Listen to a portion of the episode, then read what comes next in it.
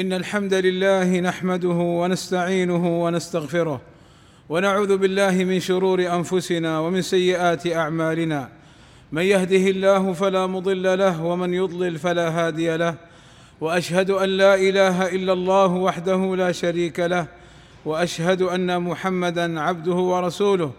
الا وان اصدق الكلام كلام الله وخير الهدى هدى محمد صلى الله عليه وسلم وشر الامور محدثاتها وكل محدثه بدعه وكل بدعه ضلاله وكل ضلاله في النار اما بعد فاتقوا الله عباد الله كما امرنا بقوله يا ايها الذين امنوا اتقوا الله حق تقاته ولا تموتن الا وانتم مسلمون عباد الله امرنا ربنا سبحانه وتعالى بالاجتماع وعدم التفرق قال سبحانه وتعالى واعتصموا بحبل الله جميعا ولا تفرقوا قال اهل العلم امرنا الله بالاجتماع والاعتصام بدين الله وكون دعوى المؤمنين واحده مؤتلفين غير مختلفين فان في اجتماع المسلمين على دينهم واتلاف قلوبهم يصلح دينهم وتصلح دنياهم وبالاجتماع يتمكنون من كل امر من الامور ويحصل لهم من المصالح التي تتوقف على الائتلاف ما لا يمكن عدها من التعاون على البر والتقوى كما ان بالافتراق والتعادي يختل نظامهم وتنقطع روابطهم ويصير كل واحد يعمل ويسعى في شهوه نفسه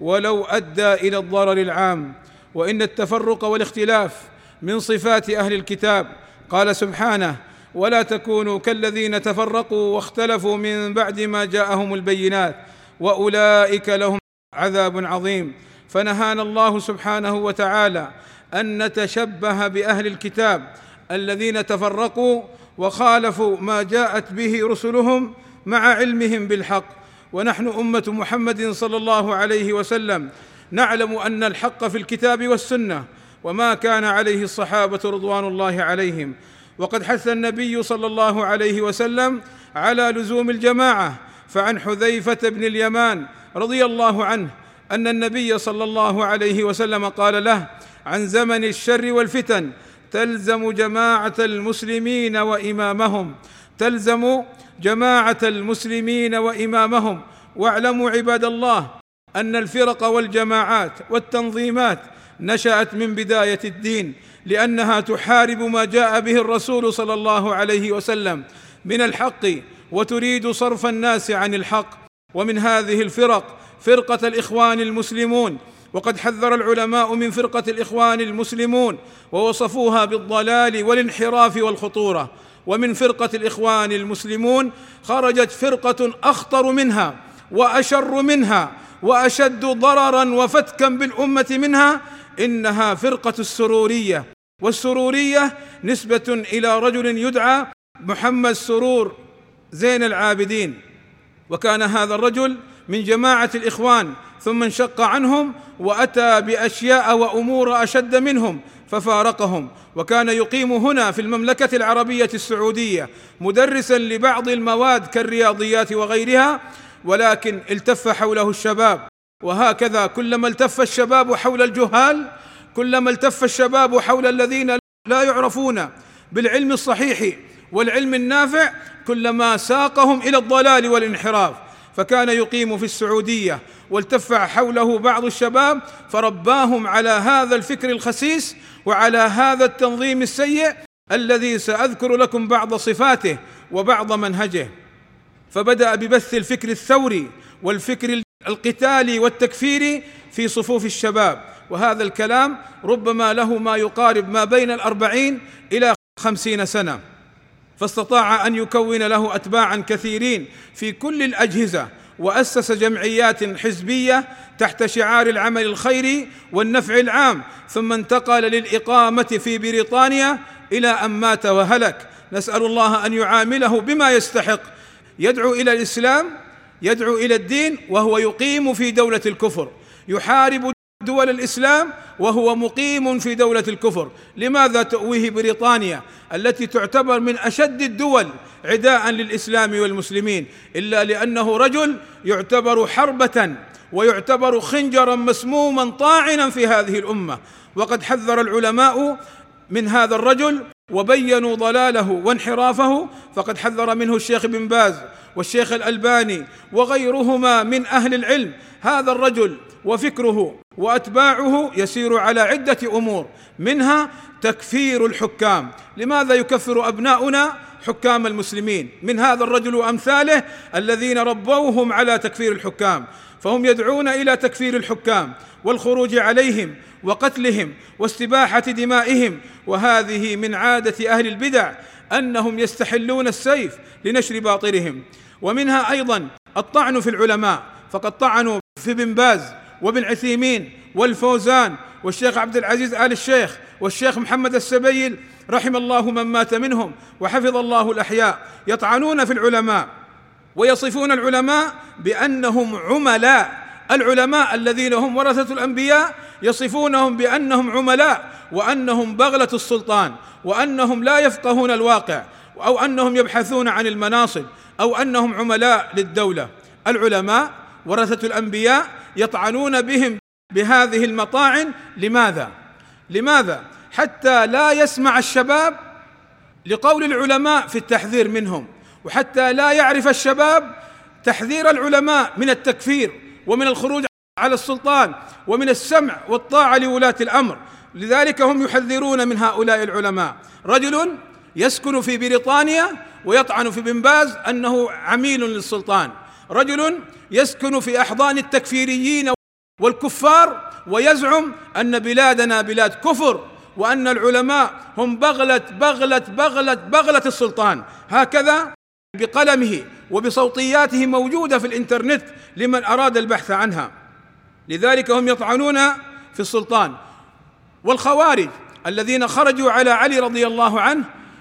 كانوا يطعنون في الصحابه لماذا لان الصحابه يبينون لهم ان هؤلاء تكفيريون خوارج وانه يجب منابذتهم كذلك من منهجهم تربيه الشباب على الكتب الفكريه الثوريه وصرفهم عن القران والسنه ومنهج السلف الصالح ومنها ايضا انهم يتامرون مع اعداء الاسلام ضد الاسلام واهله فيروجون الفتن والاشاعات ويزرعون بذر الفرقه والاختلاف في المجتمع ليتمكن الاعداء من السيطره عليها ومنها ايضا انهم يمدحون رؤوس الباطل من الخوارج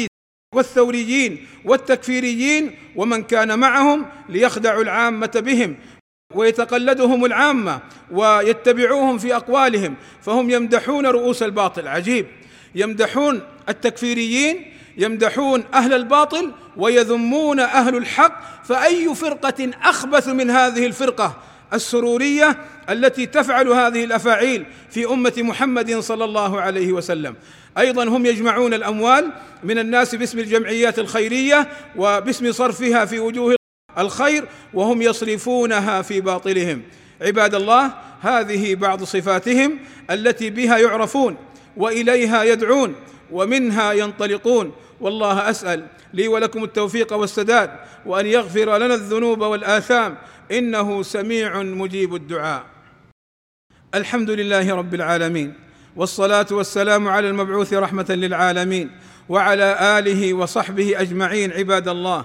ان التحذير من هذه الفرقه والجماعه امر مشروع حتى لا يخدع بهم العامه لانه بعض الناس يقول لك يا اخي هذول مطوعين هذول دعاة إلى الله لماذا تحذرون منهم حذر من اليهود حذر من النصارى حذر من تجار المخدرات هؤلاء الناس كلهم تعرفهم وأنهم أهل ضرر ولكن هؤلاء ينطلقون باسم الدين لماذا أبناؤنا يذهبون إلى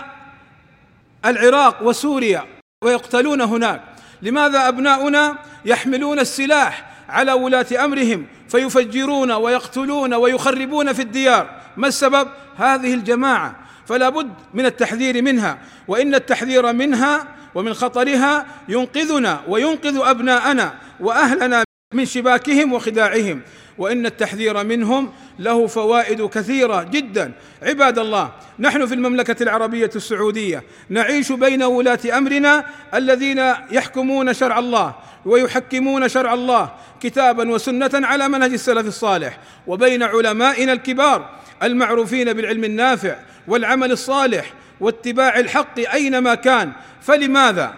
فلماذا يحاربنا السروريون ولماذا يتامرون علينا ولماذا يضيعون ابناءنا ولماذا ينفرون عن علمائنا اسئله كثيره الاجابه عنها هي ان السروريين فرقه خبيثه نتنه تسعى لاضلال المسلمين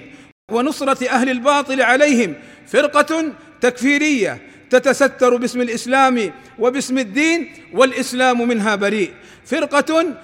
تزعم انها سلفيه وهي ليست بسلفيه فهي لا تتبع السلفيه بل هي فرقه ضاله مضله منحرفه عن الحق فاحذروها انها فرقه تحارب السلفيه بكل صورها انها فرقه تسعى لاسقاط السلفيه بكل صورها فأنى لها والسلفية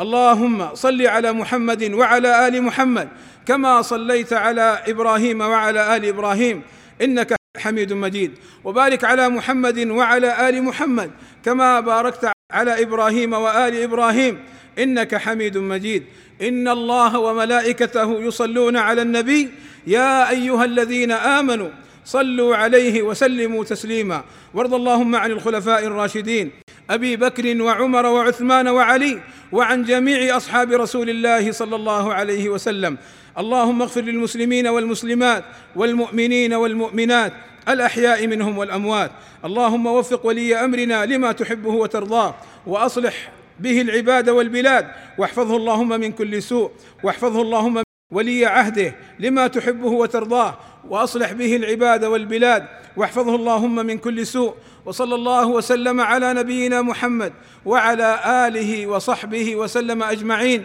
والحمد لله رب العالمين